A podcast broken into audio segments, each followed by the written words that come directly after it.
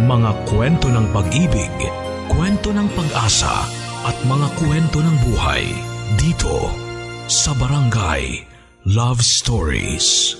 Pagsikat ng araw Pag-ikot ng mundo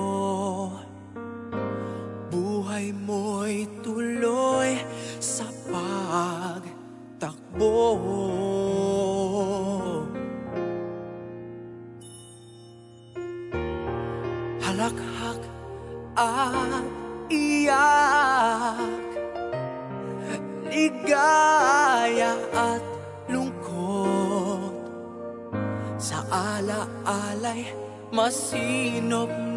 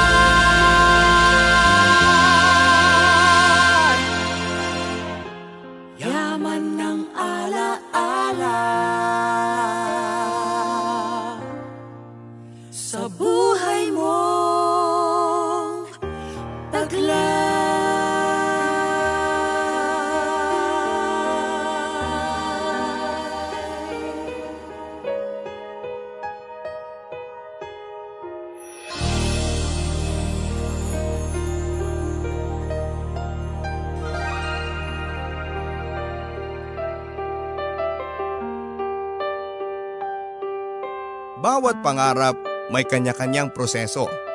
Hirap, tiyaga at pagsubok ang pagdadaanan. Pero kapag sinamahan mo ng tatag at determinasyon ay darating ang araw na masasabi mo sa iyong sarili na abot ko na ang pinapangarap ko. Magandang araw po mga kabarangay, ako po si Papa Dudut at isa na naman pong kwento ng pag-ibig, buhay at pag-asa. Ang tampok. Dito sa barangay, Love Stories.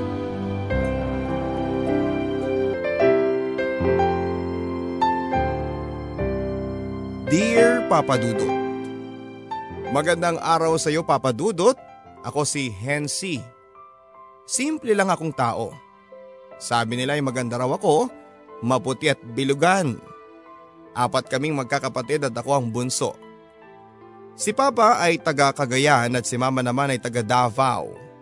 Kahit papaano ay nakakaluwag naman kami sa buhay dahil OFW ang mama ko samantalang si Papa ay isang sundalo. Pero sa kabila ng kaluwagan ng buhay ay hindi pa rin ako masaya. Dahil naiinggit ako lagi sa mga kalaro ko na kasakasama ang kanilang mga magulang.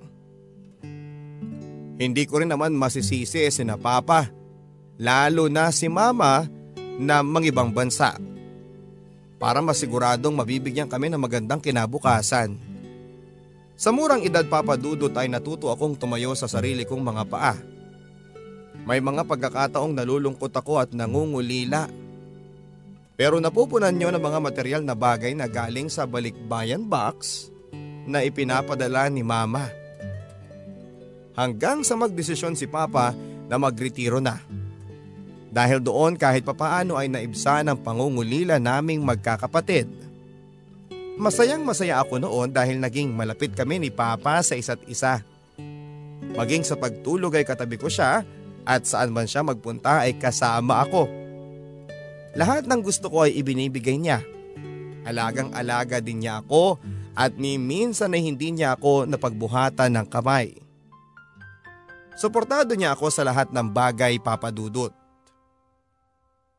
Maging sa pagsali ko sa mga activities sa school, siya ang kasama ko. Manalo, matalo, lagi niyang sinasabing ang galing ng bunso ko. Malaking tulong si Papa para maging masayahin akong bata. Si Papa ang nagpapalakas ng loob ko at naging sandalan ko. Para sa akin ay siya ang pinaka the best na papa sa buong mundo. Pero hindi ko akalaing babaliktad ang mundo ko dahil sa isang hindi maka mundong gawain na nasaksihan ko at sangkot si Papa. Isang araw pa uwi na ako noon nang galing sa eskwelahan ng madatnang ko si Papa sa hindi inaasahang pagkakataon. Ubutubad si Papa sa kwarto at hindi siya nag-iisa. Kasama niya ang kasambahay namin na si Manang Delia. Nahubot-hubad din. Hindi lang yon dahil huling-huli ko sila sa akto. Natulala ako kina Papa at Manang Delia. Maski sila ay hindi agad nakakilos. Hindi ko alam kung ano ang gagawin ko noon papadudot. Namalayan ko na lang ang pagbagsak ng luha ko kasabay ng pagtalikod ko. Sa edad kong labing tatlo ay alam kong ginagawa lang yon ng mag-asawa. Hindi ako makapaniwala sa mga nakita ko papadudot at magulong magulo ang isipan ko ng mga sandaling yon. Madaming tanong ang gusto kong mahanap ang sagot. Bakit nagawa yon ni Papa? Bakit nagawa niya kaming lokohin? Anong mangyayari sa pamilya namin pag nalaman ni Mama? Sasabihin ko pa ba? Ano bang dapat kong gawin? Mananahimik na lamang ba ako? Simula noon ay lagi na lamang akong balisa, umiiyak at hindi makakain. Hanggang sa kausapin ako ni Papa at nagmakaawa siyang kalimutan ko na lamang ang mga nakita ko. Mahal ko ang mama mo anak. Mawawasak ang pamilya natin kapag nalaman niya. Umiiyak na sabi ni Papa. Sabi pa niya may mga bagay na hindi ko pa naiintindihan sa edad ko. At mas lalo lang akong maguguluhan kapag inisip ko. Naipit ako papadudot sa dalawang sitwasyon at gulong-gulo ako. Hindi ko na alam kung ano ang tamang gawin kaya isang gabi habang tulog si Papa at mga kapatid ko ay naisipan ko nang wakasan ang paghihirap ko. Dahan-dahan akong lumabas ng kwarto at naglakad papuntang kusina. Tumutulo ang luhang kinuha. Ang kutsilyo.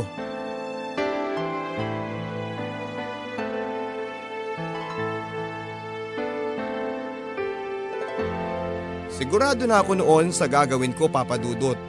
Ayaw ko nang mahirapan pa kaya naman mas gugustuhin kong kitlin ang buhay ko. Akmang sasaksakin ko na noon ang sarili ko nang marinig ko ang boses ni Papa. Kung ano man ang binabalak mo anak, huwag mong ituloy. Umiiyak na sabi niya. Hindi pa. Ayaw ko nang mabuhay. Naguguluhan na ako. Umahagulhol na sabi ko. Hindi na rin napigilan ni Papa noon ang humagulhol. Sorry anak.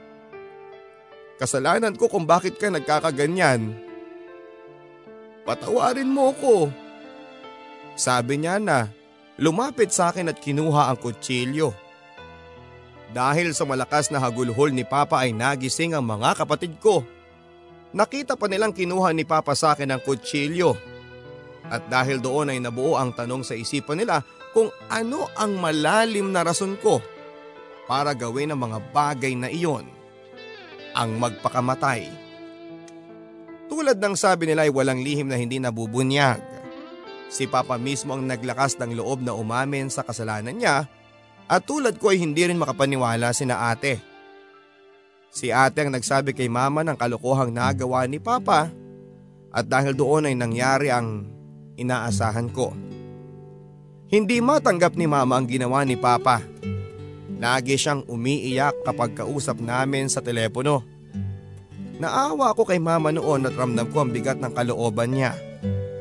Hanggang sa nakapag-decide siya na makipaghiwalay na kay papa. Iyak ako ng iyak noon. Naaalala ko lagi kung gaano kami kasaya Kilala ako ng mga tao bilang batang masayahin. Malakas ang loob at palaban. Pero unti-unting nagbago yon sa paghihiwalay ng mga magulang ko. Naging malungkutin ako. Laging umiiyak at nakatulala. Sinisisi ko ang sarili ko sa mga nangyari. Kung sana ay nagbulag-bulaga na lamang ako sa mga nakita ko hindi sana nakarating kay mama ang ginawa ni papa. Kumpleto pa sana ang masayang pamilya ko. Napansin din yon ng mga kapatid ko at nasasaktan daw sila sa mga nangyayari sa akin. Naiintindihan daw nila ang nararamdaman ko kaya para makalimot ay umalis na lamang muna kami sa bahay papunta ng Davao. Sa Davao kami pinanganak na magkakapatid sa lugar ni mama. Kahit atubili ay sumunod na lamang ako. Nahihirapan ako noon dahil marami akong maiiwang kaibigan sa eskwelahan. Ganon din ang mga pinsan at kamag-anak ko sa probinsya namin.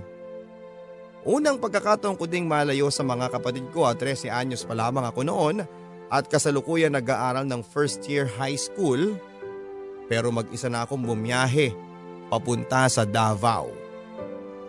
Doon ako nagpatuloy ng pag-aaral bago pa man makaalis ang eroplanong sinasakyan ko ay nasabi ko sa sarili ko na hinding hindi ako babalik ng Cagayan hanggat hindi nagkakaayos ang mga magulang ko.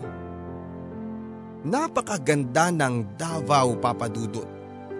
Kahit papaano ay unti-unting naibsan ang sakit at puot na bumabalot sa puso ko.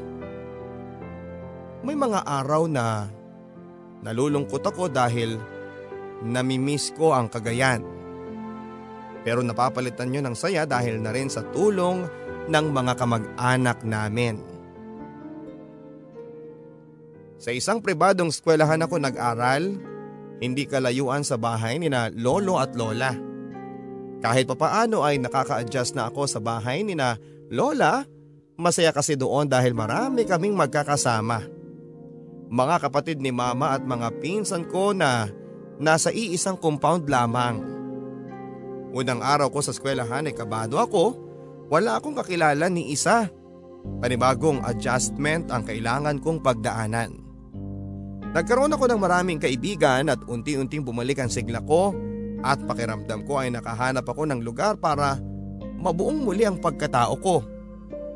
Naging mas Matatag ang pagkatao ko at natutunan kong tumayo sa sarili kong mga paa.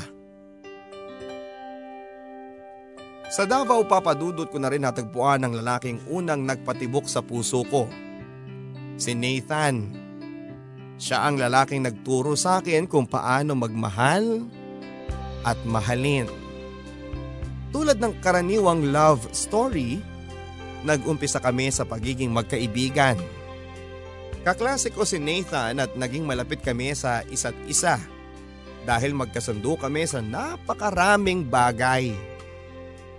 Marami akong gusto sa katangian niya. Tulad ng pagiging humble niya kahit alam ng lahat kung ano ang estado nila sa buhay. Nabibilang sila sa may kayang pamilya sa Davao. Dating nurse ang mami niya na mas piniling tumutok sa pagnenegosyo at kilalang surgeon ang daddy niya. Pero sa kabila noon papadudot ay nananatili siyang simple. Mula sa kanyang pananamit hanggang sa kanyang pag-uugali. Hindi siya namimili ng makakasama. Higit doon ay gusto ko ang pagiging malambing niya at maalaga niya na labis kong hinahangaan. Crush ko na si Nathan pero hindi ako ang gusto niya kundi si Kleng. Sa kabilang classroom na kaibigan ko rin. Ang masakit pa ay ginawa niya akong tulay para mapalapit sila sa isa't isa. Nasasaktan ako noon pero mas gusto kong makita siyang masaya kaya kahit habang napapalapit sila ay unti-unti namang nadudurog ang aking puso.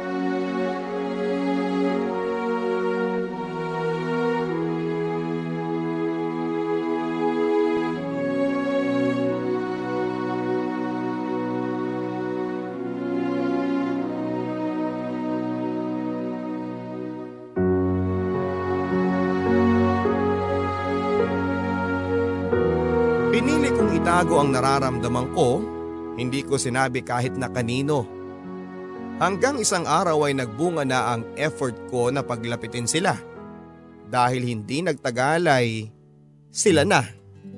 Sobrang pasalamat ang nakuha ko mula kay Nathan pero hindi ako masaya. Nasasaktan ako papadudot. Doon na rin ako nagdesisyong iwasan siya. Pinili kong sumama sa iba kong kaibigan kahit papaano ay unti-unti ko nakakalimutan ang nararamdaman ko para sa kanya at naisip ko na napakabata ko pa para magmahal. Hanggang dumating ang bakasyon.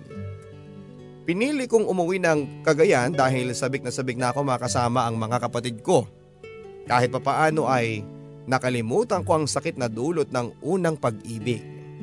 Yun ay sa tulong na rin ng mga kapatid ko at pinsan ko Ngunit pansamantala lamang pala ang lahat dahil matapos ang dalawang buwang bakasyon. Balik Davao na naman ako at hindi ko inaasahan sa pagbabalik ko'y muli kaming naging close ni Nathan. Namiss kita ng sobra. Sabi niya noon na makita niya ako sa unang araw ng klase.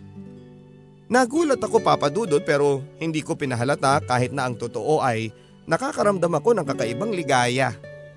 Maglilimang buwan na niyang girlfriend noon si Kleng. Tanggap ko na na sila na. Katunayan ay sumasama pa ako sa mga lakad nila. Pero sa paglipas ng panahon ay unti-unti namang nagbago ang samahan nila. Lagi na silang nagtatampuhan. Hindi ko din sila madalas makitang magkasama sa eskwelahan.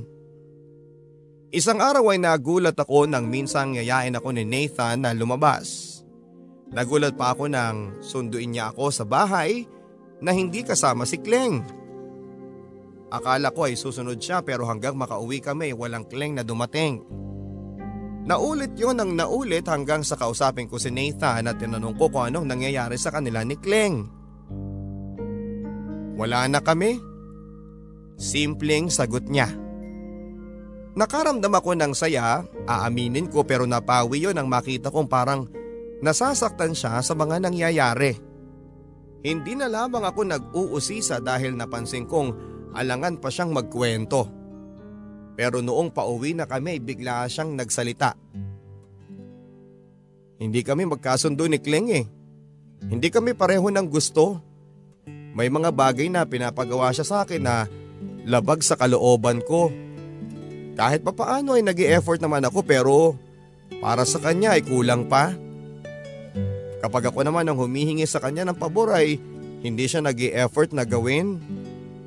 Napaka-unfair, Hensi.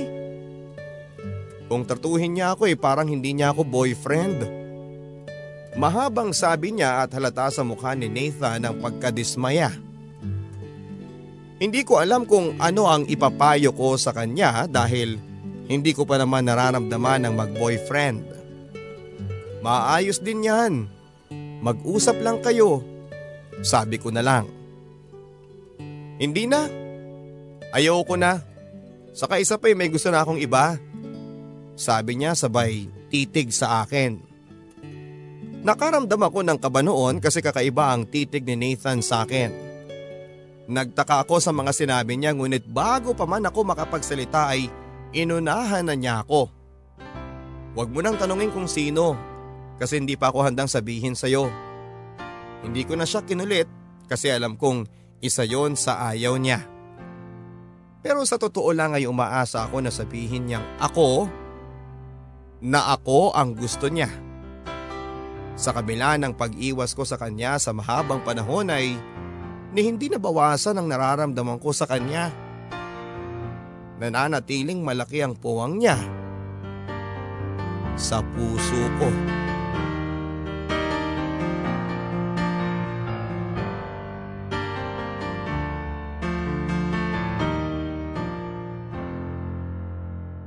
Mabilis na lumipas ang panahon papadudot. Juniors na kami at kaklasiko pa rin si Nathan. Hanggang dumating ang JS prom.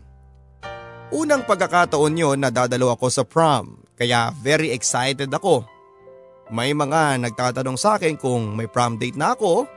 Ang lagi kong sagot ay meron na kahit na wala pa. Si Nathan kasi ang gusto kong maging prom date. Hinihintay ko lamang siya mismo ang mag-approach sa akin.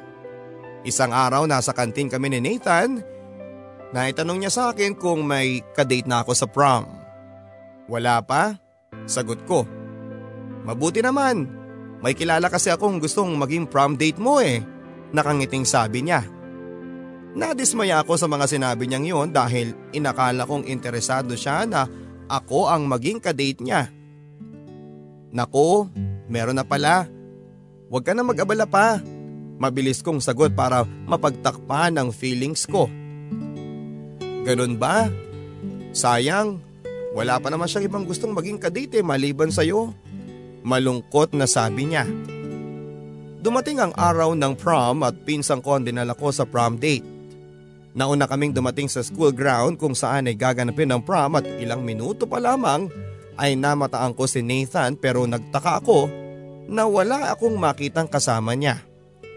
Magkaiba ang table namin ni Nathan kaya nang magkaroon ako ng pagkakataon ay dali-dali akong lumapit sa table nila. Umupo ako sa bakanting upuan sa tabi niya. Oh, asan ang prom date mo? Tanong ko. Wala eh. May iba na siyang kadate? Walang emosyong sagot niya. Ikaw kasi, edi sana, ako na lang yung prom date mo. Nakangiting sagot ko sa kanya at ang totoo ay bigla akong nahiya sa sarili ko. Pero hindi ko inaasahan ang reaksyon niya, bigla siyang tumawa ng malakas. Anong nakakatawa? Ayaw mo ba? Napahiyang tanong ko pero nagulat ako sa mga sumunod na sinabi niya. Nung araw na tinanong kita kung may prom date ka na, yung sinabi kong taong ipapakilala ko sa iyo ako yun eh. Nakangiting sabi niya at hindi kagad ako nakapagsalita. Eh bakit hindi mo sinabi sa akin kaagad? Eh sabi mo kasi may kadate ka na eh. Di bale, magkasama naman tayo ngayon eh. Enjoy na lang natin. Sabi niya sa bayaya sa akin sa dance floor. Naging napakasaya ng gabing yon papadudot. Pumapailan lang sa ere ang awiting It Must Have Been Love. Nang kausapin ako ni Nathan. Hensi, ang totoo ay gusto kita. Sana bigyan mo ko ng pagkakataong ligawan ka. Ipapakita ko sa iyo na seryoso ako. Sabi niya. Natulala ako papadudod sa mga sinabi niya. Hindi kagad ako nakapag-isip ng tamang sasabihin kaya naman ngumiti na lamang ako. Hanggang sa makauwi na ay abot tenga ang ngiti ko. Katext ko pa noon si Nathan at marami siyang inamin sa akin na matagal na niya akong gusto. Natatakot lamang daw siyang magsabi dahil baka iwasan ko siya. Simula nga noon papadudot ay matyaga niya akong sinuyo. Madalas akong makatanggap ng kung ano-anong mga galing sa kanya. Tsokolate, love letters, mga pagkain, prutas at kung ano-ano pa. Tuwing linggo ay magkasama kaming nagsisimba, nagpupunta ng mall at nanonood ng sine. Siya din ang nagturo sa akin na mag-internet, gumawa kami ng account sa Friendster at Yahoo Mail. Isang araw ay nagpunta kami ni Nathan sa park, halos maghapon kami doon na nagkukwentuhan at nagpi-picture taking para may upload sa Friendster ko na ginawa niya. Pauwi na kami nang mapansin kong nawawalang malit na teddy bear na nakasabit sa cellphone ko. Hindi pwedeng mawala yun Nathan. Bigay sa akin ni mama yun eh. Naiiyak na sabi ko sa kanya. Naghanap kami sa buong park pero ginabi na kami ay hindi pa rin namin nahanap ang cell accessory ko. Wala na kaming nagawa noon kundi ang umuwi na lamang. Isa si Nathan sa mga estudyanteng easy-go-lucky. Kaya marami akong naging kondisyon sa kanya. Isa na doon ay ang pag-aaral namin. Gusto kong maging inspirasyon namin ng isa't isa. Ayaw kong matulad kami sa iba na naging pabaya sa pag-aaral dahil sa pag-ibig. Alam dapat namin ang priority namin sa buhay. Kahit naturingang teenager pa lamang kami pareho. Nakita ko naman ang unti-unting pagbabago ni Nathan. Nakita ko kung gaano siya magpursige sa pag-aaral. Kaya makalipas ang walong buwang ligawan, nakapag-decide na ako na sagutin sa Nathan. Birthday ko noon papadudot at may inihandang simpleng salo-salo ang mga tita ko. Piling mga kaibigan at si Nathan lamang ang in-invite ko. Nagulat ang lahat na si Nathan noon ang ipinakilala ko bilang boyfriend ko. Hindi siya makapagsalita noon. Lalo na nang kausapin siya ng mga tita ko na aalagaan dapat niya ako at huwag naming pababayaan ang pag-aaral namin.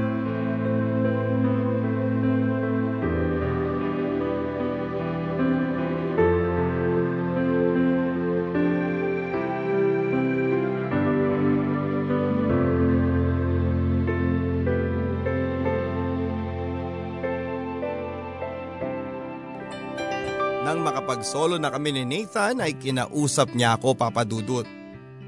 Totoo ba yung sinabi mo kanina Hensi? Tanong niya. Oo naman. Eh bakit ayaw mo? Nakangiting tanong ko. Hindi sa ayaw. Alam mong gustong gusto ko eh nagulat lamang ako eh. Nakangiting sagot din niya. Matagal na kitang mahal Nathan kung alam mo lang. Mahal na mahal din kita at hindi ko sasayangin ang tiwala mo. Sagot niya at niyakap ako ng napakahigpit. Bago umuwi si Nathan ay may inabot siya sa akin maliit na kahon. Sa kwarto ko binuksan ang regalo niya at isang maliit na teddy bear na pangsabit sa cellphone ng laman. May nakaipit ding sulat. Hello Hensi, happy birthday! Salamat sa pagating mo sa buhay ko. Mahal na mahal kita. Naalala mo ba yung maliit na bear na nakasabit dyan sa sipi mo? Iyak ka ng iyak noon kasi bigay yun ng mama mo. Sinubukan kong hanapin yun. Binalikan ko pa pero wala talaga eh, kaya yan. Naisipan kong bigyan na lang kita ng bago. Alam kong hindi yan kasing halaga ng bigay ng mama mo, pero sana i-treasure mo din yan. Sabi niya sa sulat. Hindi ko napigilan ang pagtulo ng mga luha ko. Napakaswerte ko dahil nakilala ko si Nathan.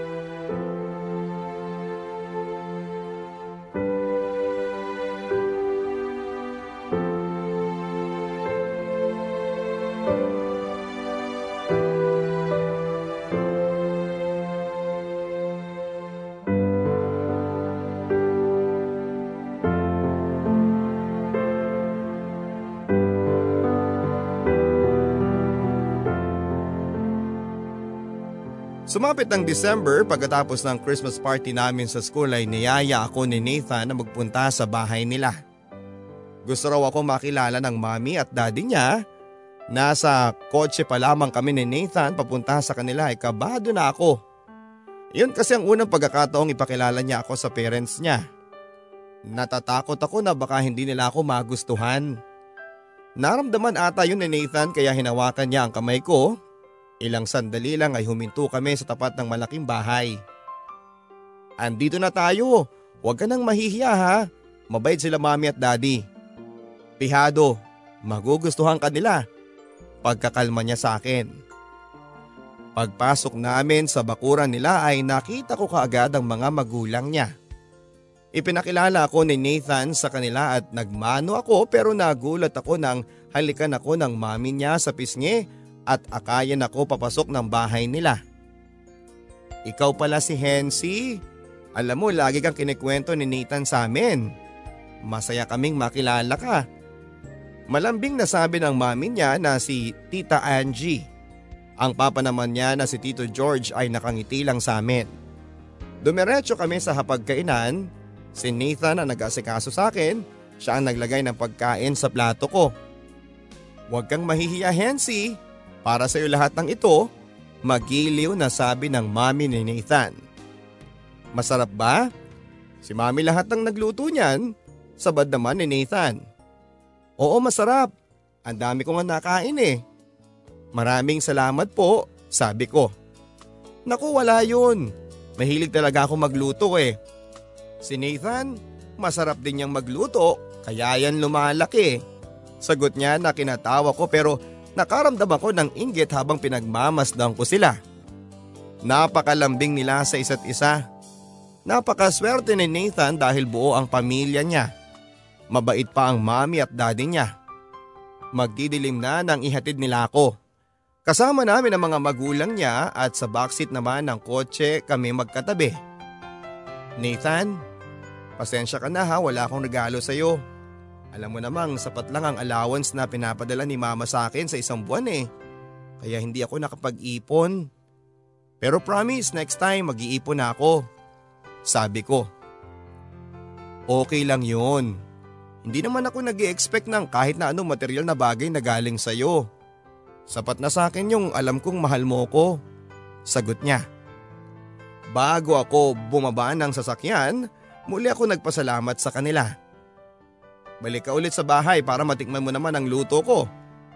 Saka sabihin mo kay Nathan na ipagluto ka niya. Pahabol ng mami niya. Mula noon papadudod ay madalas na nga ako sa pagpunta sa kanila. Naging mainit ang pagtanggap nila sa akin at tulad ng pangako ni Nathan ay ipinagluluto niya ako ng paborito kong palabok at para sa akin ay iyon ang pinakamasarap at espesyal na palabok na natikman ko. Mas lalo ko siyang minahal papadudot. Pakaramdam ko nahanap ko na ang lalaking gusto kong makasama sa habang buhay. 15 anyos pa lamang kami noon pero napag-uusapan na namin ang mga pangarap namin. Magiging successful kami pareho. Magiging nurse ako, siya naman ay businessman. Bubuo kami ng masaya. At buong pamilya.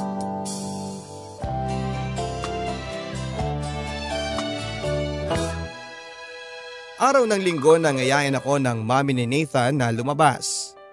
Hinanap ko si Nathan pero sabi niya ay kami lang daw ang lalabas. Medyo ilang pa ako noong una pero sadyang mabait ang mami ni Nathan kaya unti-unti ako napalagay.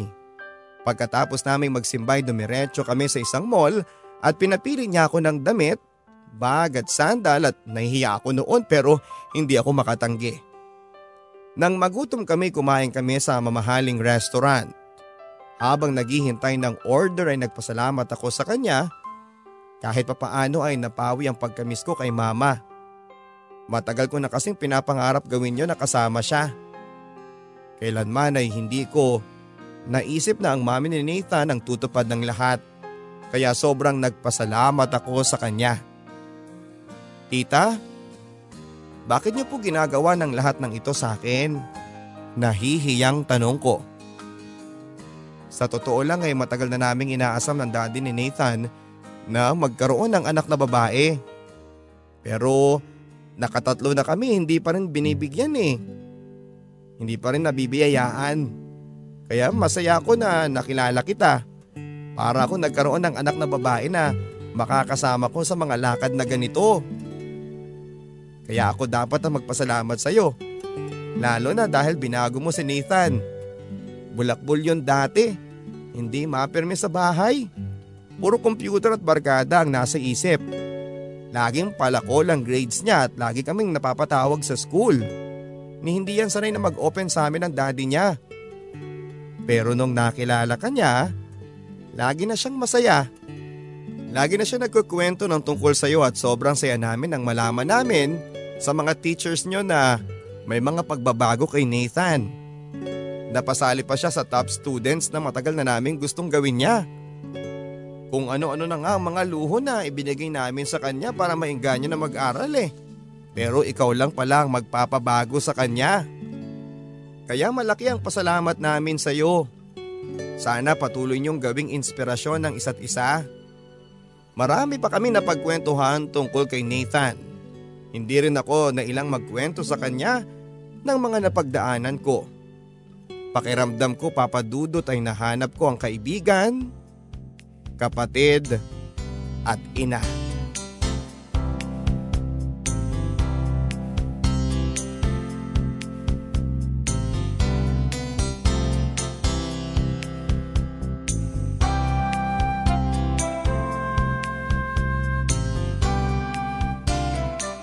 Nagtuloy-tuloy ang magandang relasyon namin ni Nathan, February 14, Valentine's Day. Excited akong pumasok sa school dahil unang pagkakataong may celebrate namin ni Nathan ang araw ng mga puso. Pero nagulat ako nang madatnang ko si Nathan sa gate. May bouquet of flowers at mga balon siyang hawak. Nang makita niya ako ay agad siyang lumapit at inabot sa akin ang mga bulaklak. Happy Valentine's Day sa nag-iisang babae sa buhay ko I love you. Nakangiting sabi niya. Naiiyak na ako noon papadudot. Paano yan eh wala naman akong regalo sa iyo. Nahihiyang sabi ko. Hindi mahalaga sa akin ang regalo Hensi. Dahil ikaw pa lang eh sobra-sobra na. Sa birthday mo na lang, dalawang araw na lang yon. May regalo ko sa iyo pero pagpasensyahan mo na lang ha. Eh kahit ano pa yan basta galing sa'yo. Sagot niya. At kahit pinagtitingin na kami ng mga estudyante ay hindi ako nahiyang yumakap sa kanya. Masayang masaya ako noon papadudot at pakiramdam ko ay ako na ang pinakamaswerteng babae sa mundo. Kinahaponan ay nakasalubong ako ni Kleng. Alam kong nakita niya kami ni Nathan kaya medyo alangan ako nang lumapit siya sa akin ng nakangiti. Nakakaingit ka naman Hensi.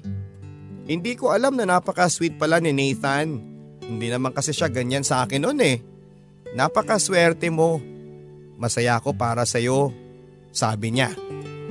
Salamat Kleng. At sana makahanap ka rin ng para sa'yo. Nakangiting sagot ko naman. February 16, kaarawan ni Nathan. Tulad ng napag-usapan ay sinundo nila ako sa bahay.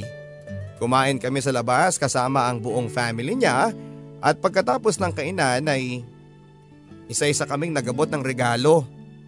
Nag-ipon talaga ako para makabili ng regalo, isang mamahaling pabango na sa tingin ko ay magugustuhan niya. Pero nagulat ako nang may iabot din siyang maliit na kahon sa akin.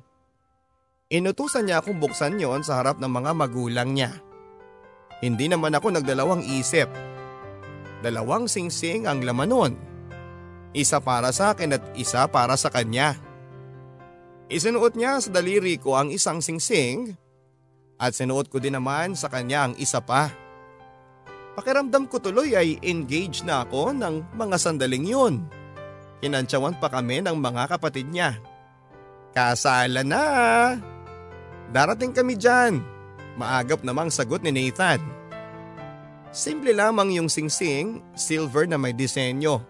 Sa loob ay nakaukit ang pangalan naming dalawa. Isang araw ay sinama ako ni Nathan sa outing nila. Pumunta kami sa Pearl Farm Beach sa resort ng Samal Island. Masayang masaya ang araw na yon. Kasama din kasi namin ang iba pang mga kamag-anak ni Nathan. Habang tumutulong ako noon kay Tita Angie na mag-ihaw ng barbecue ay nag-usap-usap kami. Ilang araw na lang graduation na ha? Talaga bang babalik ka na sa inyo? Hindi ba pwedeng dito ka na lang mag-aral ng college? Malungkot na tanong niya. Yun po kasi ang gusto ng mama ko eh. Tulad po ng naikwento ko sa inyo, maayos na po sila ni mama at papa. Katunayan po ay umuwi na si mama, nasa bahay siya ngayon para dumalo ng graduation ni kuya at ate. mag attend din po siya sa graduation ko. Sa Makalawan, dito na sila. Masayang sagot ko. Kung gusto mo kausapin ko si mama mo, kahit kami nang magpaaral sa iyo basta dito ka na lang ulit mag-aral. Pangungulit niya. Napaiyak na lamang ako sa mga sinabi niyo ni Tita Angie. Kasi kung ako lang ang masusunod ay Ayaw ko pang umuwi. Gusto ko pang makasama si Nathan at ang pamilya niya, mga kamag-anak ko at mga kaibigan, pero namimiss ko din ang pamilya ko. Gusto ko na rin na makasama nila ako para muling makumpleto ang pamilya namin. Pagkatapos namin kumain at maligo sa dagat ay nagkaroon kami ng oras ni Nathan para makapagsolo. Dalawa lang kami sa inuupahan naming cottage noon, nakaupo sa kama. Talaga bang aalis ka na? Iiwan mo na ako? Malungkot na tanong niya sabay titig sa akin. Kailangan eh. Pero hindi naman ibig sabihin nun Nathan nakakalimutan na kita. Babalik pa naman ako dito kapag bakasyon eh. Mahal na mahal kita Hensi. Hindi ko ata kayang isipin na mawawala ka sa akin. Naiiyak na sabi niya. Mahal na mahal din kita Nathan. At huwag mong isipin na mawawala ako sa iyo. Hindi tayo kailanman maghihiwalay. Sabi ko. Hinawakan ako ni Nathan sa pisngi at ilang saglit. Sa kauna-unahang pagkakataon ay naglapat ang aming mga labi. Hindi lihim sa akin na may naging karanasan si Nathan kaya hindi ako nagtaka na mas naging Mapusok ang halik niya. Dumating sa puntong tinangka niyang hubarin ang pangitaas kong damit pero naalarma ako at natakot. Hindi pa ako handang gawin ang mga bagay na yon kaya pinigilan ko siya at tumakbo papalabas. Naupo ako sa may dalang pasigan. Ilang saglit lang ay nasa tabi ko na si Nathan. Pasensya ka na. Hindi pa ako handang gawin yon. Pasensya ka na rin Hensi. Hindi ko napigilan. Mahal na mahal kita at hihintayin ko kung kailan ka magiging handa. Sagot niya sa bayakap sa akin. Dumating ang araw ng graduation at tulad ng pinangako ni mama, umaten siya sa graduation day ko. Sa kauna-unahang pagkakataon ay siyang nagsabit ng medalyang natanggap ko. Baka sa mukha niya ang saya, ganon din si Tita Angie dahil hindi man napabilang si Nathan sa honor students, Madami naman siyang mabibigat na awards na natanggap dahil sa pagiging aktibo sa mga nagdaang taon sa pagsali sa mga activities ng school.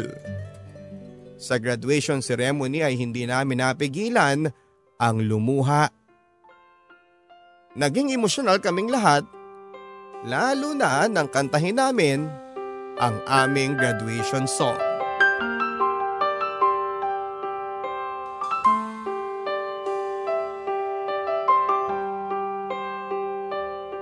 Pagkatapos ng graduation ay nagbanding-banding kaming magkakaklase. Sa isang hotel na pagmamayari ng classmate namin ginanap yon. Sayawan, kantahan at may inihanda pang movie presentation ng class president namin. Compilation ng mga photos naming lahat. Binalikan namin yon ang mga masasaya at hindi malilimutang sandali ng aming high school life. Inabukasan, flight na namin pabalik ng Cagayan. Sa bahay pa lamang ay hindi tumigil ang pagbuhos ng luha ko. Naging emosyonal ang pagpapaalam ko sa mga pinsan at mga kamag-anak. Hindi na ako pumayag na sumama pa sila na ihatid ako sa airport at mas lalo lang kasing bibigat ang loob ko sa pag-alis. Sa airport bago pa kami makalis ay dumating sila Nathan. Kasama niya ang parents niya, niyakap ko siya ng napakahigpit. Pati si Tita Angie at Tito Greg Umiyak na rin si Nathan noon, iyon ang unang beses ko siyang nakitang umiyak. Tahan na, magbabakasyon naman ako dito eh, kaya magkikita pa tayo. Isa pa eh, malapit na ang 18th birthday ko. First anniversary natin yun. Pupunta ka sa amin, di ba? Tumango lamang siya sabay abot sa akin ng paper bag na may lamang malaking teddy bear.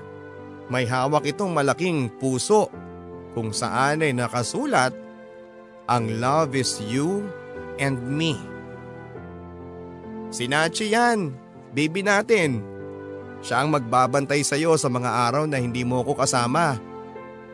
Alagaan mo yan ha, sabi niya. Tumango lamang ako papadudod at muling yumakap kay Nathan. Mahal na mahal kita, Hensi. Mami miss kita. Sabi niya bago kami tuluyang maghiwalay. Kahit papaano ay masaya naman akong nakauwi ng Cagayan lalo na noong magkakasama na kami ng mga kapatid ko at magulang ko. Ibang iba talaga ang pakiramdam kapag kasama mo ang pamilya mo. Hindi ko lubos maisip na makalipas ang apat na taong pangungulila ay muli kaming magkakasama-sama. Napili ko mag-enroll ng nursing sa isang medical school. Nagkaroon ako ng bagong kaibigan na siyang pumawi sa kalungkutan ko.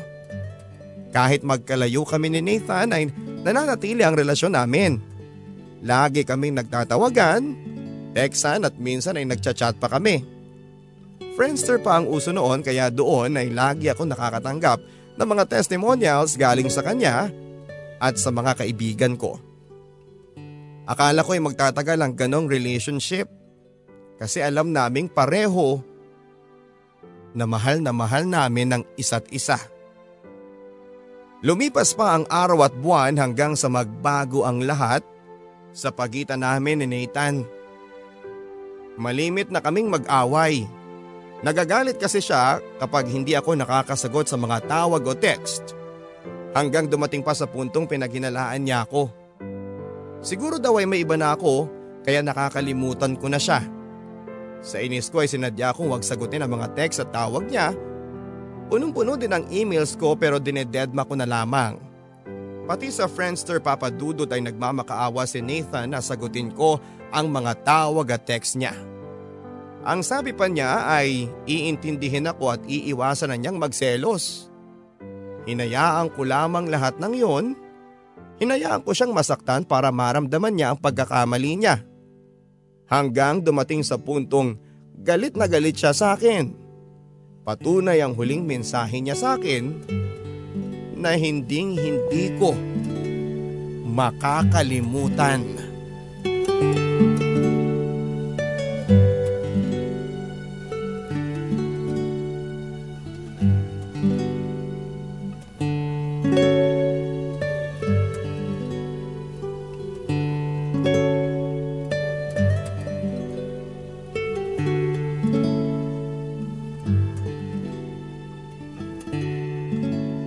Wala nang magmamahal sa'yo tulad ng pagmamahal ko. Tandaan mo yan, Hensi. Hindi ko alam kung bakit sinasaktan mo ko.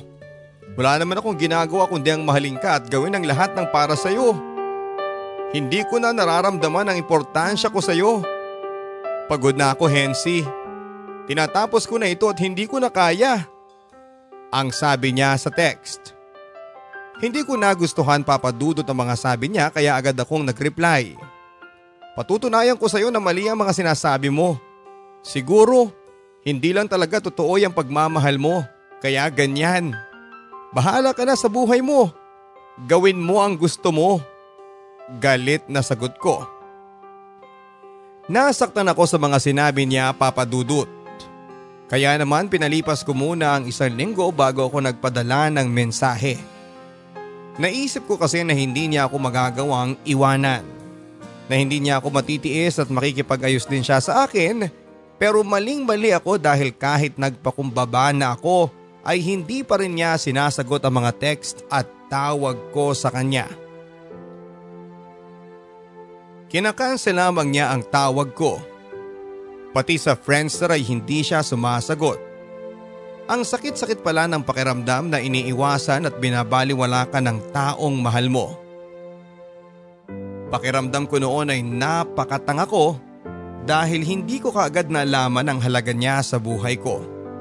Isang bagay na lang ang pinanghahawakan ko noon, ang pangako namin sa isa't isa na walang iwanan.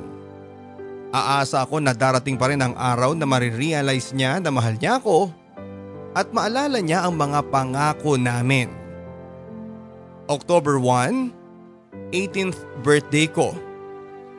Pili lamang ang mga bisita ko, mga malalapit na kaibigan, kamag-anak at syempre ang pamilya ko. Lahat sila ay may participation, 18 candles, roses, gifts, wines at balloons. Syempre hindi mawawala ang kotilyon. Marami nagtatanong noon kung sino ang escort ko pero wala akong maisagot.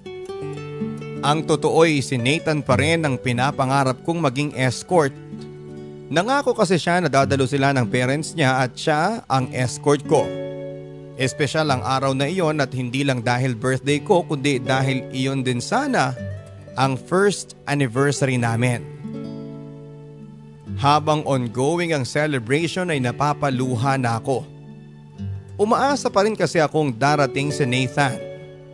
Pero natapos ang okasyon nang wala ni Anino ni Nathan ang dumating. Si Marwin ang naging escort ko, isa si Marwin na noon ay nagbabalak naman ligaw sa akin pero tumanggi ako. Ayaw ko lang kasing magpaasa ng tao. Kaklase ko si Marwin noong first year high school pa lamang kami. Sa totoo niya ay naiinis ako sa kanya noon kasi sobra siya kumang asar at sobrang mahangin. Pero bago pa man ako makaalis papunta ng Davao noon ay nagkabati naman kami. Kaya naman hindi ko na siya nakalimutang isali pa sa birthday ko at siya ring humalili sa sanay parte ni Nathan bilang escort ko.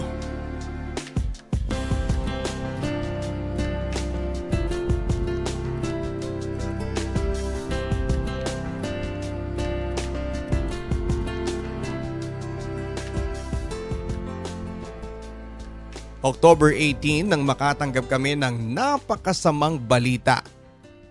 Wala na daw si Lolo Tatay sa Davao. Hindi ko mapigilang umiyak noon dahil talagang napamahal na ako sa kanya. Saktong sembreak noon kaya naman nagpunta kaming lahat sa Davao.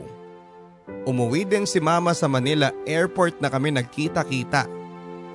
Nakakalungkot mang isipin pero ang pagkamatay ni tatay ang naging dahilan para magkasama-sama ulit kaming lahat na magkakamag-anak. Namalagi kami doon hanggang mailibing si lolo tatay. Sinamantala na rin namin ang pagkakataon na magkaroon ng reunion. Kinagabihan pagkatapos ng reunion namin ay naisipan kong tumawag sa bahay nila Nathan.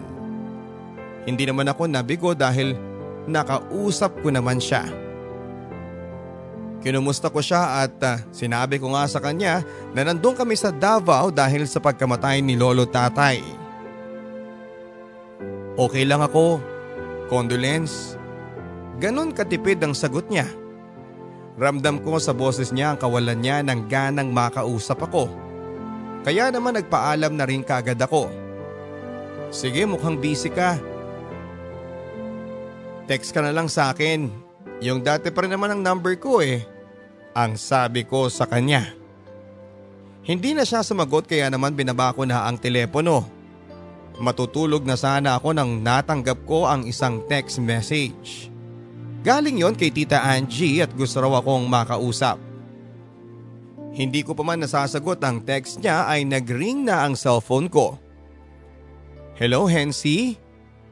Bakit hindi mo kagad ako tinext na nandito ka pala sa Davao? Kung hindi ko pa narinig ang usapan ninyo ni Nathan eh, hindi ko pa malalaman na nandito ka. Condolence ha? Pakisabi sa family nyo. Ang sabi niya. Matagal-tagal din ang naging usapan namin papadudot. Ang sabi niya ay gusto raw niya akong makita at susunduin daw niya ako kinabukasan para mag-lunch. Sinundo nga ako ni Tita Angie at Tito George kinabukasan. Nag-lunch kami sa labas at hinihintay na lang namin ang order namin ang dumating si Nathan. Maging siya ay nagulat nang makita niya ako. Nadismaya lamang ako dahil ni hindi niya ako kinausap o sinulyapan man lang. Hindi ko na lang pinansin ang malamig na pakikitungo niya sa akin dahil nahihiya ako sa mga magulang niya. Pagkatapos namin kumain ay dumaan sa isang bake shop ang mami at daddy niya. Bibili daw sila ng pasalubong para sa family ko. Naiwan kami ni Nathan sa sasakyan. Kinuha ko na ang pagkakataong iyon para makapag-usap kami. Hindi ka ba masayang kasama mo ko ngayon? Alangang tanong ko sa kanya. Masaya naman kaso eh, hindi ko inaasahan na magkikita ulit tayo. Ang lakas mo talaga kina mami at daddy. Walang emosyong sagot niya. Magsasalita pa sana ako pero namataan ko na sina tita pabalik ng sasakyan. Inihatid nila ako sa bahay nila lola at ipinakilala ko sila sa family ko at sa buong angka namin. Nagpictorial pa kami kasama ang mami at daddy ni Nathan para kaming isang pamilya. Siguro kung nasa tamang edad na kami noon ay kasal na lamang ang pag-uusapan nila. Kung ako lang ang tatanungin ay gugustuhin ko nang makasal kay Nathan dahil mahal na mahal ko pa rin siya. Kahit papaano ay nagkaroon kami ng time na makapag-solo. Niyaya niya akong lumabas at masayang masaya ako noon dahil pakiramdam ko ay muli kaming magkakaayos. Dinala niya ako sa isang parke at doon kami nag-usap. Mahal mo pa rin ba ako? Agad kong tanong pagkaupo pa lang namin sa bakanting bench. Natahimik lamang siya papadudod at hinihintay kong sagutin niya ang tanong ko pero patay mali siya lang siya. Hinawakan ko ang kamay niya pero pasimple niyang tinanggal. Parang gusto nang tumulo ng mga luha ko noon pero pinipigilan ko lang kasi ayaw kong makita niya. Nathan, hindi mo na kailangang sagutin Naiiyak na sagot ko. Patawarin mo ko Hensi. Kaya kita niyayang lumabas eh para magkaroon ng chance na magkasama tayo. Naguguluhan kasi ako eh. Gusto kong malaman kung may nararamdaman pa ba ako para sa'yo. Nakayukong sagot niya. Huwag mo nang ituloy, hindi ko na kaya. Maagap kong sagot Naguunahang tumulo naman ang luha ko. Sorry Hensi, sorry. Mahinang sabi niya at doon ako napahagulhol. Isa lang ang sigurado ko ng gabing iyon. Tapos na ang pag-iibigan namin ni Nathan at hindi ko naman siya magawang sumbatan kasi alam kong ako rin ang may kasalanan. Hindi ko siya pinahalagahan at hindi ko naibigay sa kanya ang pagmamahal na karapat dapat niyang matanggap. Naging insensitive ako.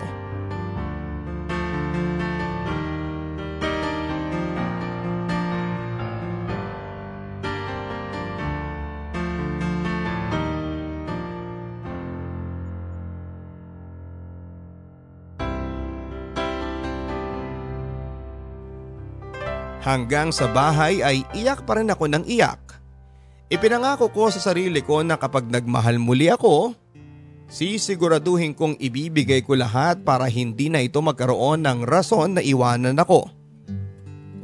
Nang makabalik na kami ng Cagayan ay itinapon ko lahat ng mga bagay na ibinigay sa akin ni Nathan. Tumanggap na rin ako ng mga manliligaw. Sinubukan kong buksan ang puso ko para sa iba. Kahit ramdam kong si Nathan pa rin ang laman ng puso ko, Lagi ko pa rin dinadalaw ang friendster niya kahit nasasaktan ako sa mga nababasa ko at nakikita ko doon. May bago na siyang girlfriend. Sa pictures ay kitang kita ko kung gaano siya kaligaya. Pinilit kong maging masaya para sa kanya pero may mga sandaling hinihiling ko na sanay ako yung kasama niya sa mga pictures. Siguro kung hindi ako pumayag na mag-aral sa malayo ay kami pa rin ni Nathan. Pero ano pa bang magagawa ko? Nagbago na ang lahat. Wala na si Nathan at hindi na muling maibabalik pa ang aming nakaraan. Para makalimot ay sinubsob ko ang panahon ko sa pag-aaral. Nagkaroon ako ng maraming kaibigan. Pag mag-isa naman ako ay pinipili kong magkulong na lamang sa kwarto at hindi ko mabilang kung ilang beses akong lumuha. Lumipas ang mga araw, buwan at taon. Hanggang sa ma-realize ko na nakakapagod din palang umiyak ng umiyak. Na nakakapagod din palang maghintay at umasa sa wala. Mahirap pala kung mag-isa ka na lamang na lumalaban para sa nasirang pagmamahalan. Kaya naman makalipas ang isang taon ay nag-decide na akong pagbigyang muling magmahal ang puso ko. Oo Papa Dudut. Muli ko ngang binuksan ang puso ko sa panibagong pag-ibig. Si Marwin. Sa lahat ng mga manliligaw ko ay si Marwin ang may sense kausap.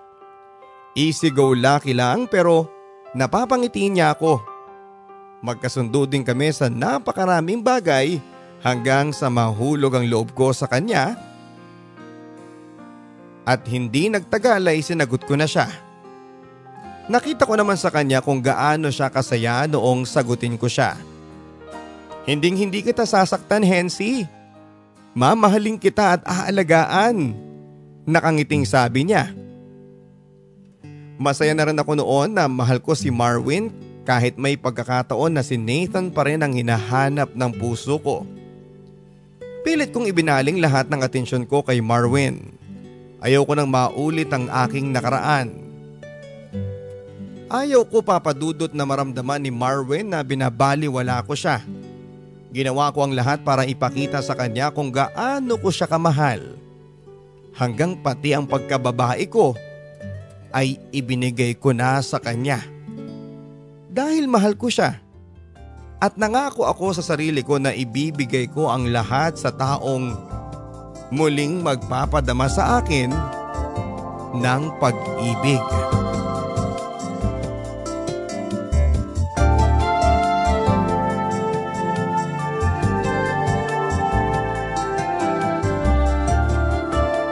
Naging masaya ang unang buwan namin ni Marwin Papadudut Hanggang isang araw ay naging komplikado ang lahat. Ang babaeng nagpakilalang Jane ang sabi niya ay girlfriend daw niya si Marwin. Hindi ko kilala ang babaeng iyon pero pinakinggan ko lahat ng kwento niya. Lolokohin ka lang niya. Sasaktan ka rin niya tulad ko. Binubugbog ako ni Marwin. Ang sabi niya sa text na pinadala sa akin. Hindi ka agad ako naniwala sapagkat alam kong hindi magagawa yon ni Marwin dahil alam ko kung gaano niya ako kamahal.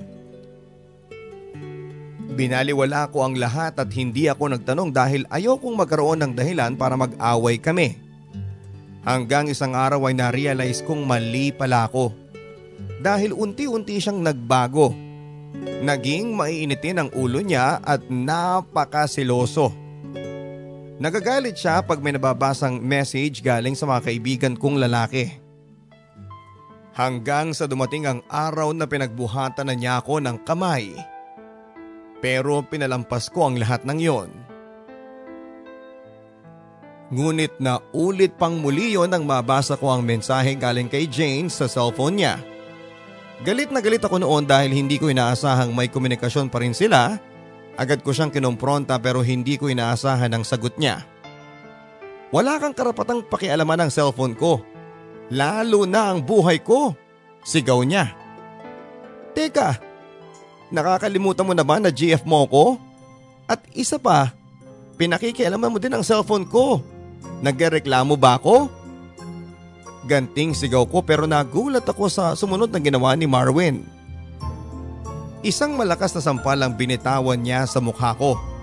Wala na akong nagawa noon kundi ang umiyak na lamang. Sanay na ako na kapag nagagalit siya ay nasasaktan niya ako. Kasalanan ko naman talaga.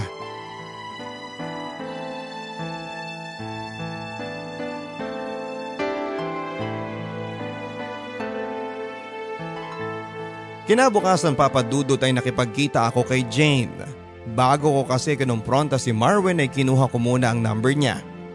Pumayag naman siyang mag-usap kami at doon ay umamin siya tungkol sa kanila ni Marwin. Tinanong ko siya kung bakit pumayag siyang maging sila pa rin ni Marwin kahit na alam niya na kami na. Alam mo kasi Hensi, Marami kang hindi kayang ibigay at gawin na naibibigay ko kay Marwin. Kaya hindi niya ako kayang iwan. Ang sabi niya.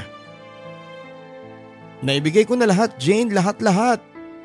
Ano pa bang kulang? Naguguluhang sabi ko. Hindi ko alam.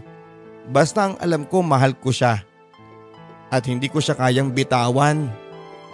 Naiiyak na sagot niya. Hindi na lamang ako nagsalita noon. Tulad ko ay nagmamahal lang din si Jane. Tanga na kung tanga pero kaya kong intindihin ang lahat huwag lang ang mawala sa akin si Marwin. Kakayanin ko ang lahat, lahat ng pananakit niya at maging ang panloloko niya, huwag lang masira ang relasyon namin. Isang araw ay dumalo ako sa binyag ng pamangkin ni Marwin. Isa kasi ako sa mga ninang dahil hindi basta-basta ang binyag ay nagbihis ako ng maganda at nag-make-up. Excited na ako dahil si Marvin ang susundo sa akin pero hindi ko akalaing mamasamain niya ang pag-aayos ko. Kanino ka naman nagpapaganda? Tanong niya. Siyempre maraming tao doon. Mga kamag-anak mo, Nakakahiya naman sa kanila kung haharap ako na hindi man lang ako nag-ayos. Lalo na noong nasa bahay nila kami, masama ang tingin niya sa akin sa tuwing may kausap akong ibang tao. Kasalukuyang kaming kumakain noong hilahin niya ako papasok sa loob ng bahay nila, diretso kami sa kanyang kwarto. Nagawa mo pang makipaglandian doon? Ang kapal naman ng mukha mo! Sigaw niya. Ano bang sinasabi mo Marwin? Hindi kita maintindihan. Wala akong ginagawang masama. Naguguluhang sagot ko pero magkakasunod na suntok. Sipa at sampalang sagot niya sa akin. Malandi ka? Hindi ka na nahiya?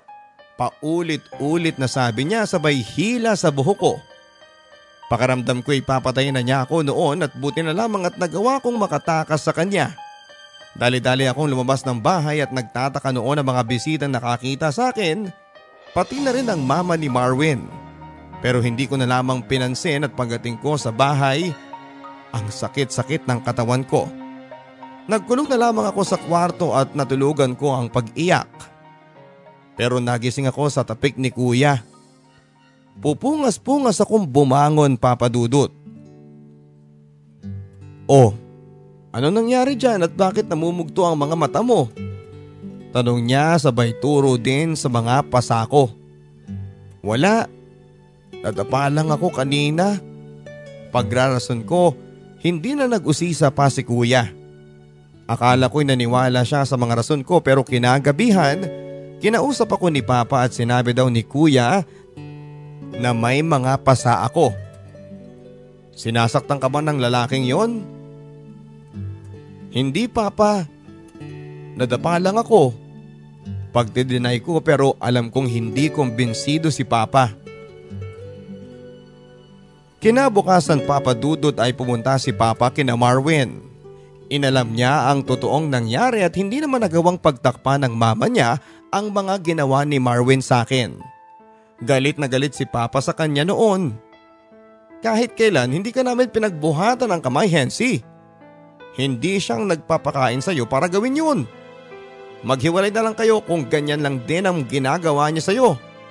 Ang sabi pa ni Papa. Kasalanan ko naman pa eh. Hindi ko sinunod ang mga gusto niya. Pagtatanggol ko kay Marwin. Nagawa mo pa siyang ipagtanggol. Matapos kanyang babuyin. Hindi na ako papayag pang muli na saktan ka ng lalaking yon, Hensi ha. Makipaghiwalay ka na sa kanya ang utos ni Papa. Pero mahal na mahal ko siya pa at hindi ko kayang mawala siya sa akin. Umiiyak na sagot ko. Wala na ngang nagawa ang pamilya ko noon sa desisyon ko at kahit na anong pilit nilang paghiwalayin kami ay ipinaglaban ko si Marwin hanggang sa sila na ang sumuko. Pakiramdam ko kasi ay hindi ko kakayaning magkahiwalay pa kami Umasa naman akong magbabago pa siya at nabibigla lang siya kaya nasasaktan niya ako. Kasalanan ko din naman kaya siya nagagalit. Hindi na lang ako gagawa ng rason para magalit pa siya. Mula noon ay hinayaan kong kontrolin ni Marvin ang buhay ko. Lahat ng lakad ko ay ipinapaalam ko muna sa kanya. Lahat ng gusto niya ay sinusunod ko hanggang sa kanya na lang umikot ang mundo ko. Kahit papaano ay naging maayos naman ang lahat. Naging maayos ang takbo ng relasyon namin. Isang umaga ay nakareceive ako ng message galing sa mama ni Marvin na tinatanong niya kung kasama ko ang anak niya. Ang sabi pa ng mama niya ay dalawang araw nang hindi umuuwi sa kanila si Marvin.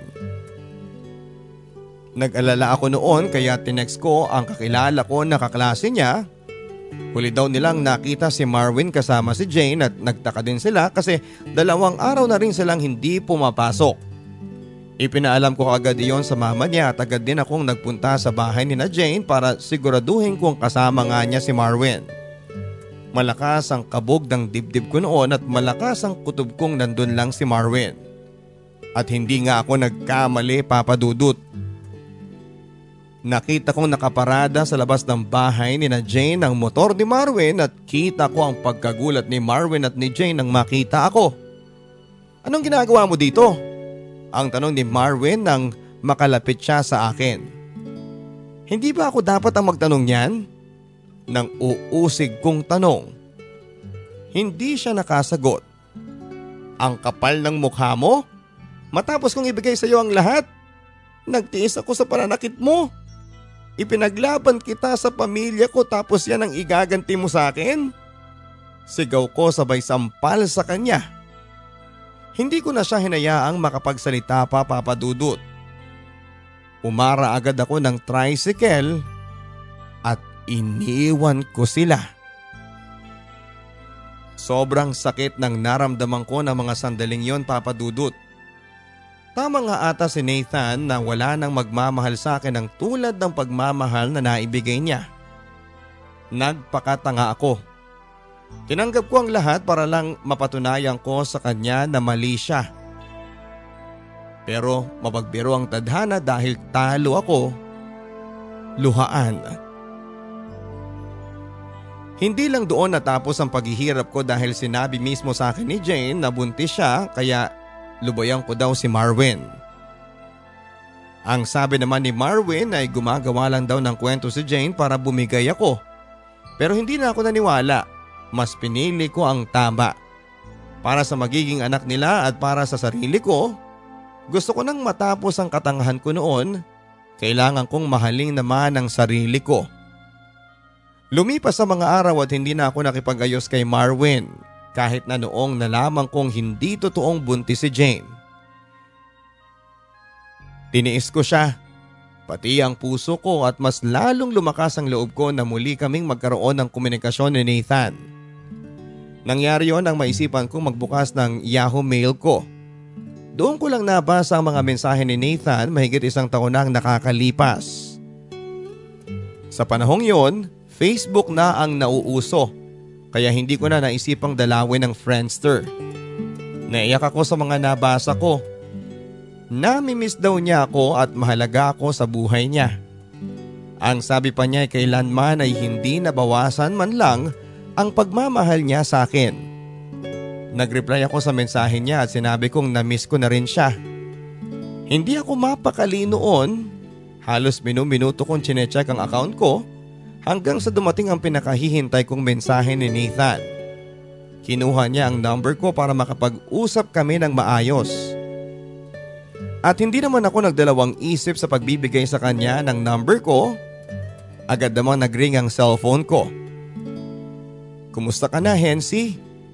Paunang tanong ni Nathan. Bahagya namang namasa ang mata ko nang marinig ko ang boses niya sa kabilang linya. Ayos lang Nathan. Ikaw kumusta ka na? Balik tanong ko. Eto, araw-araw pa rin kitang naaalala. Sana isang araw muli kitang makasama. Sabi niya na tuluyang nagpabagsak ng luha ko. Napakalaki kong tanga papadudot dahil hindi ko pinahalagahan noon si Nathan. Simula noon ay naging bukas na ang komunikasyon namin.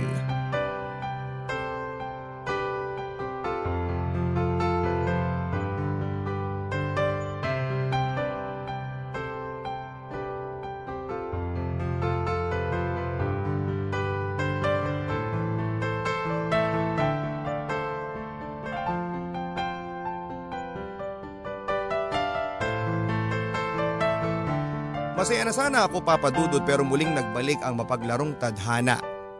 Dalawang buwan akong delay at madalas akong nakakaramdam ng pagkahilo. Sinubukan ko mag-pregnancy test at oo, papadudot. Nagdadalang tao ako at si Marwin ang ama. Kung kailan handa na akong bitawan si Marwin ay saka naman ako pipigilan ng pagkakataon. Hindi ko alam ang gagawin ko at papaano ang pag-aaral ko. Si mama, papa at mga kapatid ko. At ang muling pagbabalikan namin ni Nathan. Matatanggap pa kaya niya ako. Nakakahiyaman pero pumasok sa isipan ko ang ipalaglag ang bata. Pero konsensya at takot naman sa Diyos ang umusig sa konsensya ko. Napakahirap magdesisyon ng mga sandaling yon papadudot. Lalo na at wala akong mapagsabihan. Napakarami kong dapat isaalang-alang pero sa huli ay pinili kong gawin ang tama. Buo na ang desisyon ko at pananagutan ko ang bata dahil wala naman siyang kasalanan. Wala akong choice noon kundi ang sabihin kay Marvin ang kalagayan ko. Magkahalong tuwa at takot ang nakita kong reaksyon niya. Alam kong hindi pa rin siya handa papadudod pero nangako siyang pananagutan ako at ang bata. Ang sabi niya ay masaya siya at nangangako siyang aalagaan niya kami at palalakihin ang anak namin ng puno ng pagmamahal. Magtatatlong buwan na akong buntis noong kausapin ako ni Papa. Alam kong nagdududa na sila sa ikinikilos ko, lalo na at maselan akong nagbubuntis. Si Papa mismo ang nagpaamin sa akin. Anak, kung ano man ang problema mo, sabihin mo sa akin. Kami ng pamilya mo. Kung may nangyari sa inyo ni Marvin at may nabuo na kayo, handa kaming tanggapin yan. Pamilya tayo anak kaya sana maging open ka sa amin. Mahinahong sabi niya. Naiyak ako sa mga sinabing iyon ni Papa. Kaya naman pinagtapat ko na rin sa kanya ang katotohanan.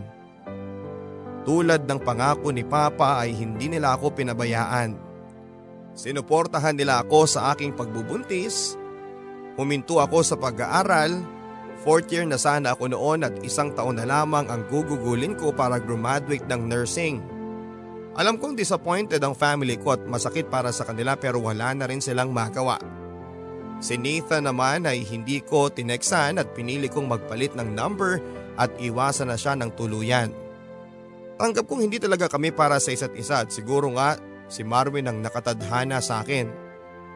Ilang beses niya akong inad sa Facebook pero binabali wala ko yon. Dahil ayaw kong maging mitya pa yon ng pag-aaway namin ni Marvin. Magkakaanak na kami at gusto kong maging mabuting ina at asawa. Kaya kahit mahirap ay tuluyang kong ibinaon sa limot si Nathan. Gusto ni Marvin noon na ipakita sa pamilya ko na pananagutan niya talaga ako kaya naman niyaya na niya akong sa bahay na nila tumira. Nag-aaral pa lamang kasi noon si Marvin at graduating na siya kaya hindi pa muna kami makapagpapakasal. Pagkatapos ng graduation ay saka kami magpapakasal. Wala namang nagawa ang parents ko sa naging desisyon namin ni Marvin. Doon nga kami sa bahay nila tumira, nagsama kami at mas nakilala ko siya. Masaya naman kami noong una. Alagang alaga niya ako. Ibinibigay niya lahat ng pangangailangan ko. Sa bahay nila Marvin ko natutunan ng lahat. Ang maghugas ng pinagkainan, maglinis, maglaba at magluto. Nag-enjoy din naman akong pagsilbihan ng asawa ko. Hanggang isang araw, nagising na lamang ako sa kalbaryo ng buhay ko.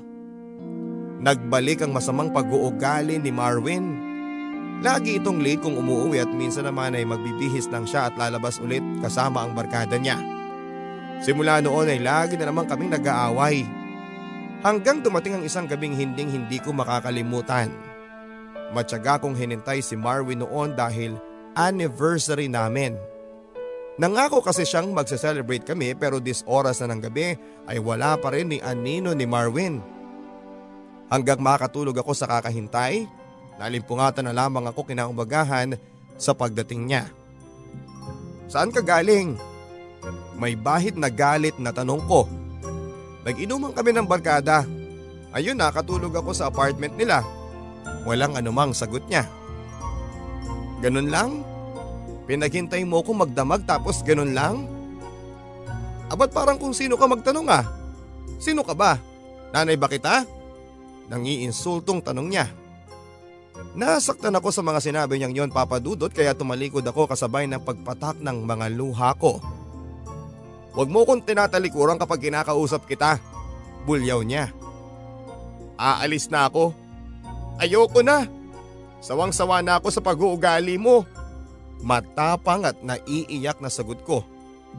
Malakas ang loob ko noon dahil iniisip kong hindi niya ako masasaktan dahil buntis nga ako pero mali pala ako papadudot. Isang malakas na sampalang ibinigay niya sa akin sabay tulak sa higaan. Hindi pa siya nakontento at muli niya akong pinagsasampal. Hindi ka aalis. Galit na sabi niya na wala pa rin tigil sa pananampal sa akin. Nang hihina na ako noon. Nakaramdam ako ng hilo at pananakit ng tiyan. Mabuti na lamang at inawad siya ng mama niya, agad nila akong dinala sa doktor dahil namimilipit na ako sa sakit. At dahil sa kahayupan ni Marwin ay muntik na akong makunan. Ang sabi ng doktor na tumingin sa akin ay nag-open daw ang cervix ko. Mabuti na lamang at hindi tuluyang nawala ang anak ko at na resetahan ako ng pampakapit. Doon na ako nagdesisyong umuwi sa bahay kahit magmakaawa pa si Marwin na huwag ko siyang iwanan. Sa bahay ko ibinuhos ang lahat ng sakit ng nararamdaman ko at hindi ko akalain na masasaktan akong muli ni Marwin. Nag-isip ako ng mabuti noon kung dapat pa ba akong makipaghiwalay sa kanya. Iniisip ko lang ang kapakanan ng anak ko. Gusto ko siyang bigyan ng buo at masayang pamilya. Sa madaling salita ay muli akong nagpakatanga dahil mulit-muling tinanggap ko ang ama ng anak ko. Nangako naman siya na hindi na ako sasaktan, aalagaan na niya kami ng magiging anak namin. Sa bahay pa rin naman ako tumira, mabuti na yung nag-iingat. Si Marwin na lang ang dumadalaw noon sa bahay. November 2010 ng mga nakako, wala si Marwin noon dahil OJT siya sa Subic at dalawang buwan siya doon. Cesarean ako dahil nahirapan akong mag-labor, nagtagal ng ilang araw at delikado na para sa baby dahil nauubusan na siya ng tubig. Humina na rin ang kanyang heartbeat. Sinimulan nga nila agad ang operasyon at ilang saglit lang ay dinig ko na ang iyak ng anak ko.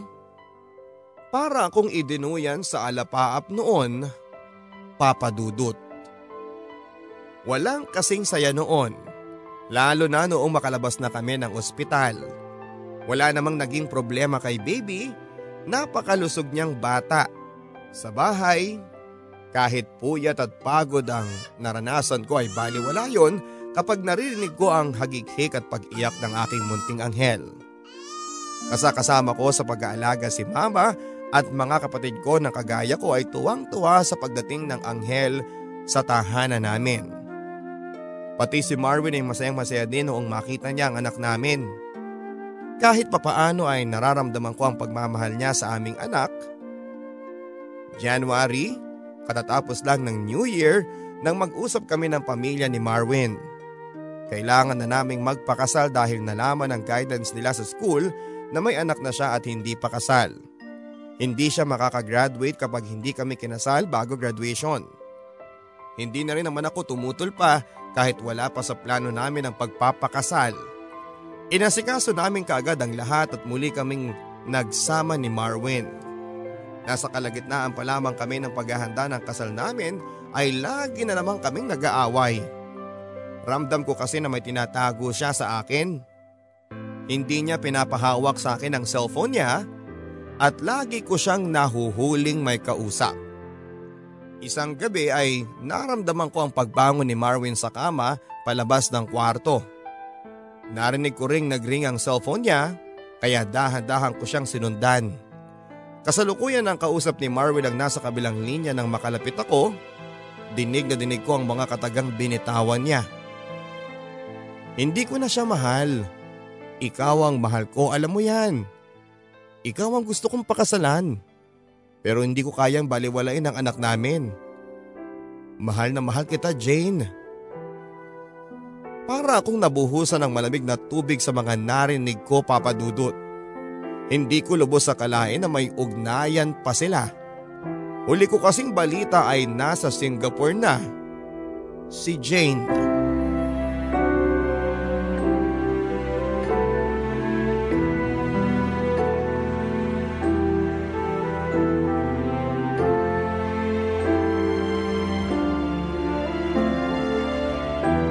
Ako ng iyak noon at masakit sa akin ang katotohanan ng iyon. Kailangan ko nang umurong sa kasal namin at kinabukasan ay nagulat ang lahat noong magsabi akong wala ng kasalang matutuloy. Pero kahit ganoon ay hindi ko hinayaang hindi makagraduate si Marwin. Pumunta ako sa eskwelahan nila at nagpaliwanag.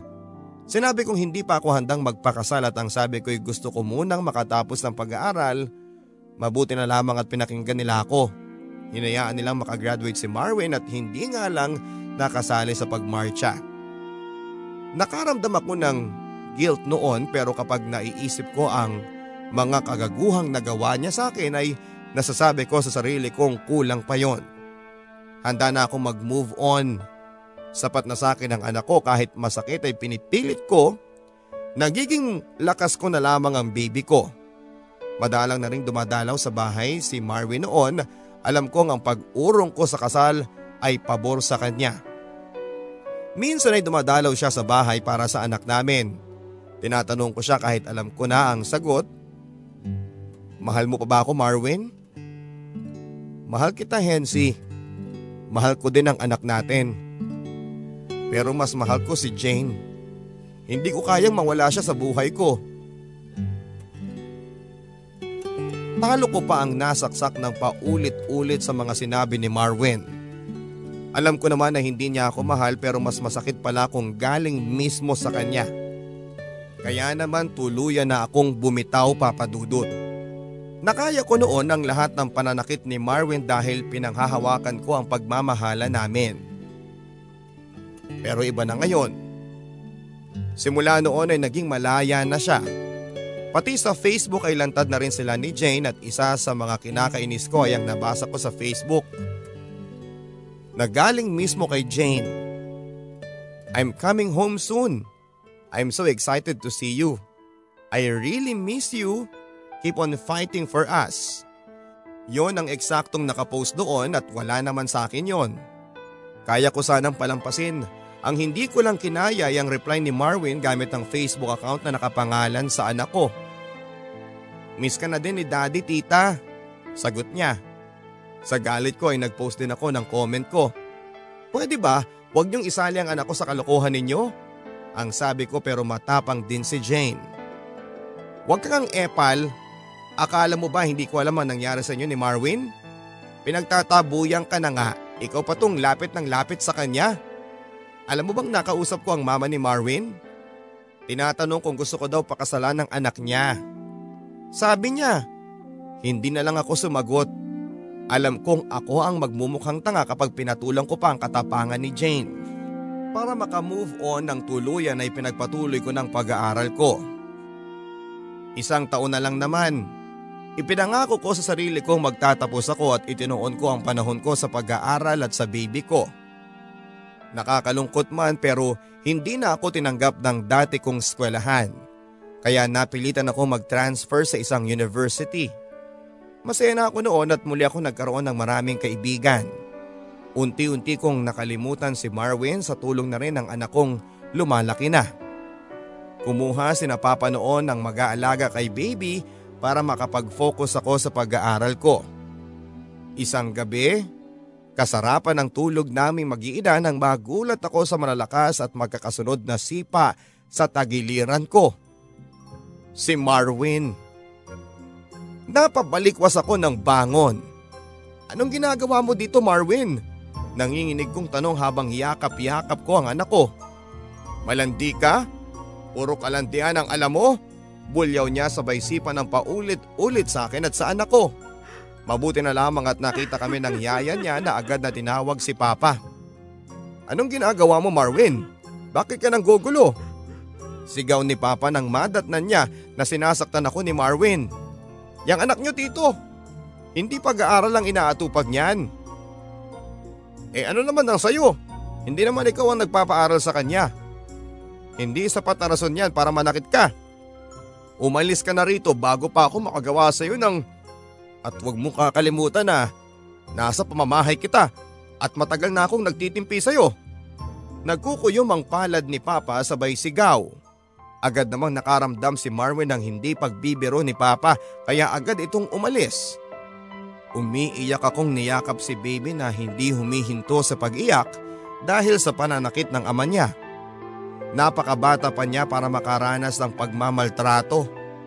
Lalo ko tuloy na pagtibay ang desisyon kong hindi pakasalan si Marwin. Nakaya kong tiisin ang pananakit niya sa akin pero ang saktan niya ang anak ko ay hindi ko mapapalagpas.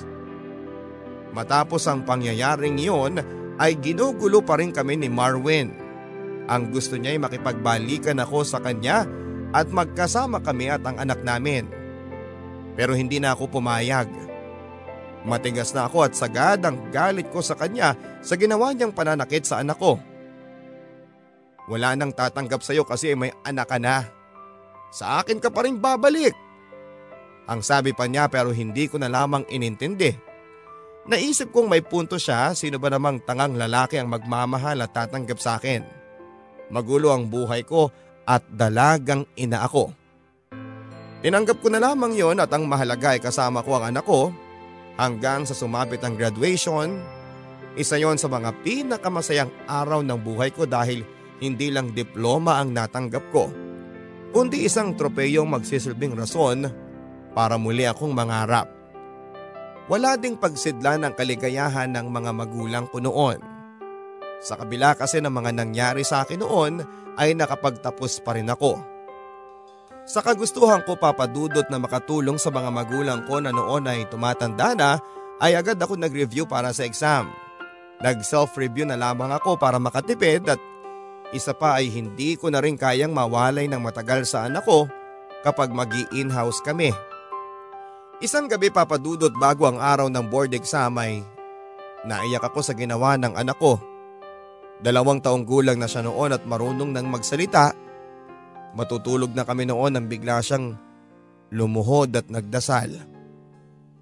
Papa God, sana po makapasa si mami.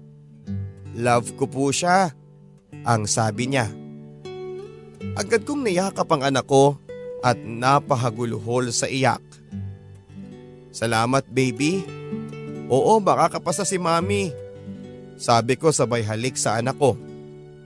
Kinabukasan ay hindi ako mapakali at nasa room na ako noon kung saan ay magte-take ng exam. Tiwala, lakas ng loob at pagmamahal ng pamilya ko ang baon ko. Pawisan ako noon habang sinasagutan ng test papers. Pakiramdam ko noon ay hindi ko matatapos ang exam dahil paiba-iba ang pakiramdam ko. Hilo, takot at gutom. Hanggang sa namalayan ko na lang ang huling numero na ang sinasagutan ko.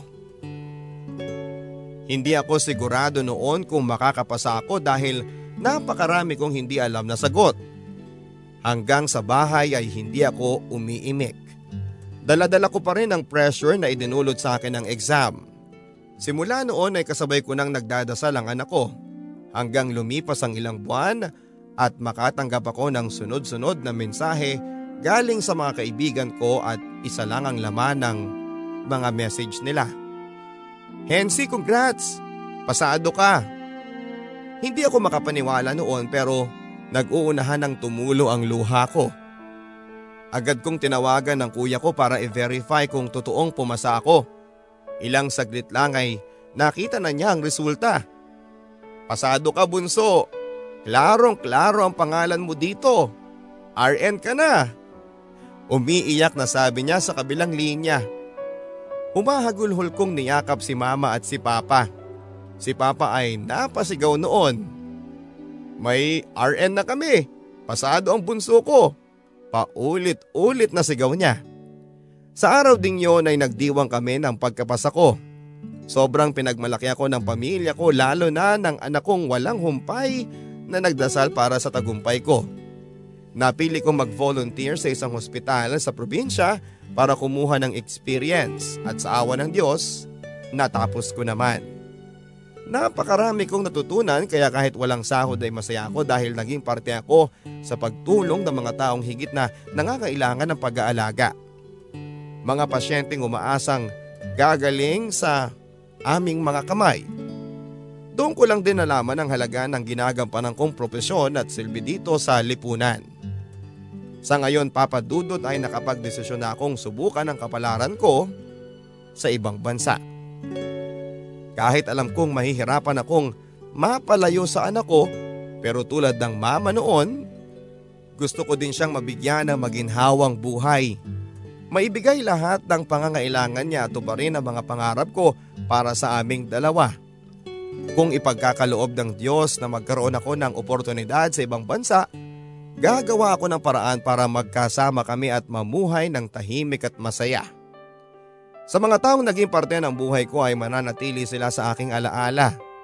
Isang nakaraang gagabay sa bawat desisyon sa hinaharap ko. Sa ngayon papadudot ay kontento na ako sa pagmamahal ng pamilya ko at mga kaibigan. Hindi pa din ako handang magmahal muli pero hindi naman sarado ang isip ko sa posibilidad na balang araw darating din yung taong nakatadhana para sa akin. Yung lalaking kaya kong tanggapin at mahalin ng buo. Lalaking hindi tatalikod sa mga responsibilidad. Lalaking hindi ako sasaktan.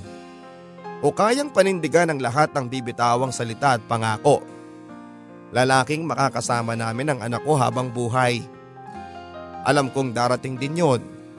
Hindi pa nga lang sa ngayon. Ayaw ko ding magmadali papadudot kasi alam kong may magandang plano ang Diyos para sa akin. Ang sabi nga ng kanta, Every choice you make when you're lost, every step you take has its cost. After you clear your eyes, you'll see the light. Somewhere in the darkness, after the rain has come, you feel the sun comes. And through it, seems your sorrow never ends. Someday it's gonna make sense. Kung may natutunan man ako, Yon ay ang wag magmadali.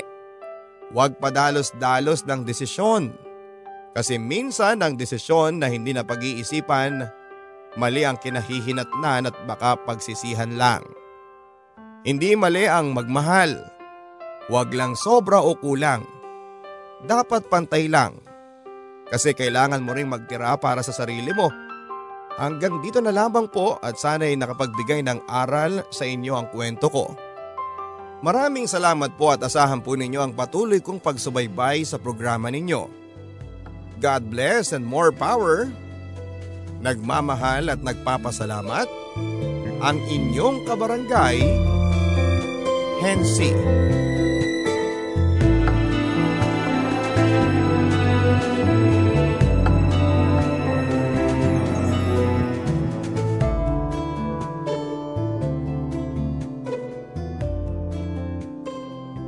Para sa iyo kabarangay na Hensi, bilib ako sa tatag ng iyong kalooban. Napakagandang pakinggan na kahit pa ulit-ulit kang nasaktan ay hindi ka pa rin tumigil na maniwala sa pag-ibig. Bakit nga naman hindi? E ang magmahal at mahalin ang pinakamasarap na pakiramdam sa buong buhay natin. Kapag nagmahal ka, kaakibat niya ng lahat ng emosyon. Lungkot, galit pero ang pinaka nangingibabaw ay ang kaligayahan. Sa ngayon habang hindi pa dumarating sa iyo si Mr. Right, namnamin mo muna ang ligayang hatid sa iyo ng anak mo.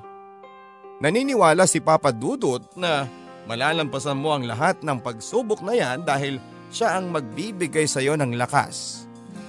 Maraming salamat Hensi sa pagbabahagi ng iyong kwento. Sigurado ako Hensi na Marami sa ating mga kapuso at mga kabarangay ang nakapulot ng magandang aral. Someday, sa tamang panahon ay may darating na isang espesyal na tao sa buhay mo.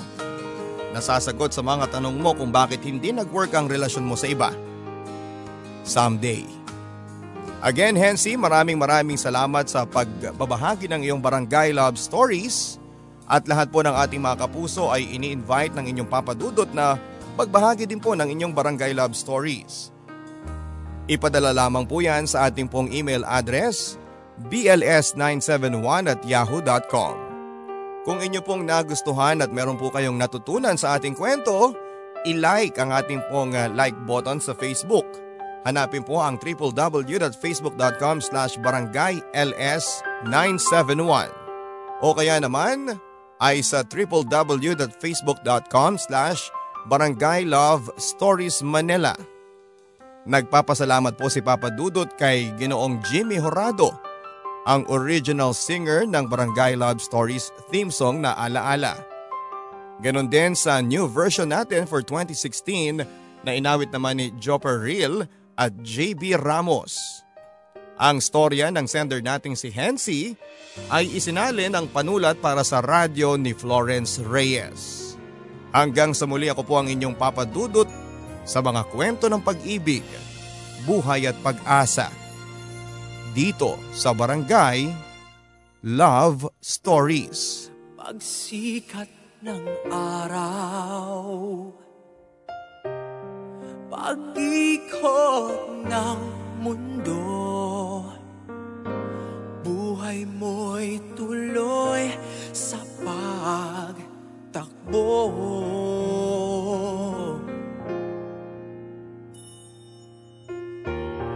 Halakhak at iyak Ligaya at lungkot. Sa ala-alay masinop na inipon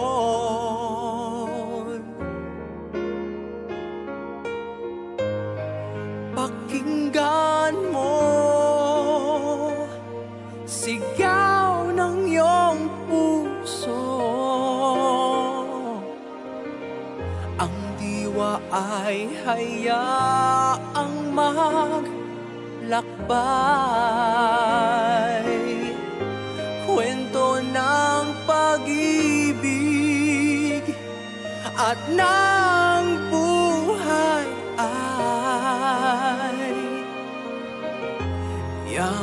ng alaala Sa buhay mong taglay